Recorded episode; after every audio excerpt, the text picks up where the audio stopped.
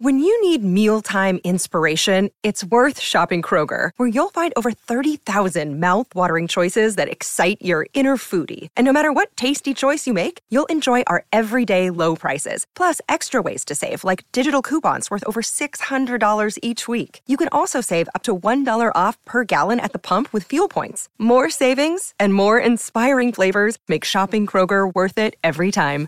Kroger, fresh for everyone. Fuel restrictions apply. Another day is here, and you're ready for it. What to wear? Check. Breakfast, lunch, and dinner? Check.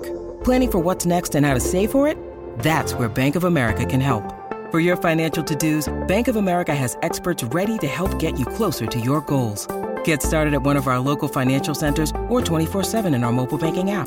Find a location near you at bankofamerica.com slash talk to us. What would you like the power to do?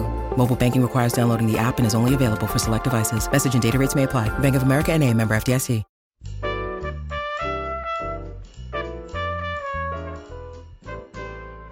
Welcome to Behind the Mic with AudioFile Magazine. I'm Jo Reed. I have the founder of AudioFile, Robin Whitten, with me, and we're talking about audiobooks for the entire week. Hello, Robin. Hello. Great to talk to you in the new year, Jo. It's our first conversation in the new year. So, what do you have for us? Well, I guess I'm going to have a little suggestion for celebrating the Chinese New Year. And that is uh, an audiobook about Chinese food.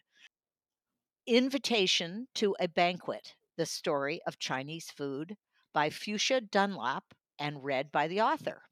Now, I heard Fuchsia Dunlop on an NPR show.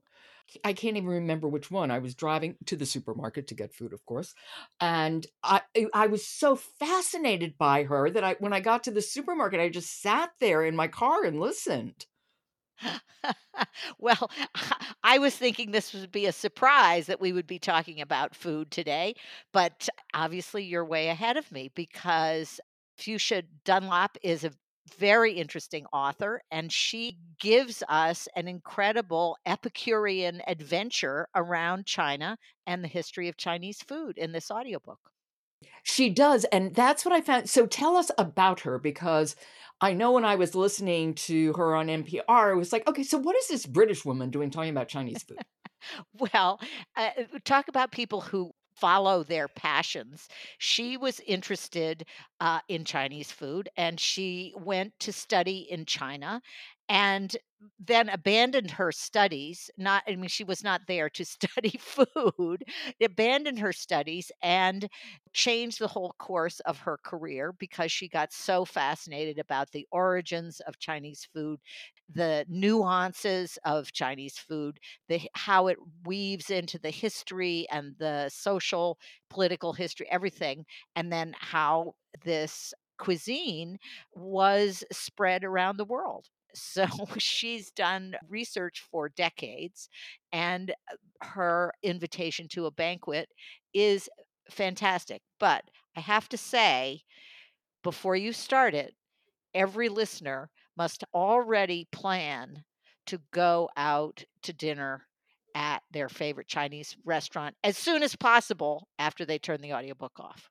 Well, she was also the first Westerner to train at the Sichuan Higher Institute of Cuisine in China, which is, I think, quite a quite a mark for her. Okay. Yep. It sounded interesting, but I didn't know that it was a particular, you know, unique event for a Westerner to attend. Give us a synopsis, uh, uh, just a little bit, or or something you remember that really stood out for you about this book. Well, I was so taken with wanting to eat Chinese food and I wanted to eat everything that she was talking about. So, whether she was talking about steamed rice, because there's a whole chapter on steamed rice, or delicacies like drunken crab, or she's talking about chop suey, or she's talking about chop suey all of it she describes with such a passion for the delicacies and the taste that it's just like oh, we couldn't get to the Chinese restaurant soon enough. okay, why don't we hear a little bit of it? Do you have to set this up?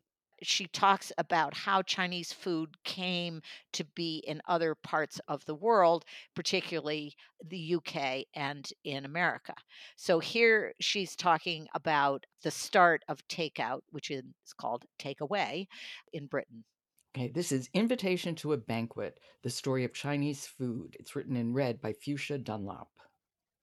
As far as the Chinese themselves were concerned, takeaway food was hardly Chinese food at all.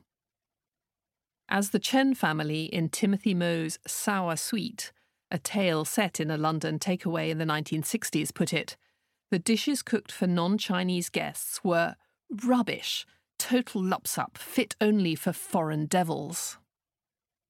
The foreign devils, however, adored the stuff. After the blandness and rationing of the war years, Chinese food blew into Britain like an exotic breeze from afar. It was not only excitingly different from mashed potatoes and toad in the hole, but affordable. I love her voice. I, I and I thought I would. I, sometimes when authors are reading, they can be a little stiff, but she doesn't sound stiff to me at all and I I agree what she says about Chinese takeaway. I mean, it's not really Chinese, but it's still really really good. and uh, uh, truly, uh, I would just say, listeners, grab your chopsticks. and in time for the Lunar New Year, which is February 10th. That's right. That's right. Okay, that was Invitation to a Banquet, written and read by Fuchsia Dunlop. Robin, off to a great start. Thank you so much. It's fun to talk about this and and start the year with something like this. Support from Brilliance Publishing helps bring you today's episode of Behind the Mic. And please follow Behind the Mic wherever you get your podcasts. Leave us a rating on Apple, it really helps people to find us.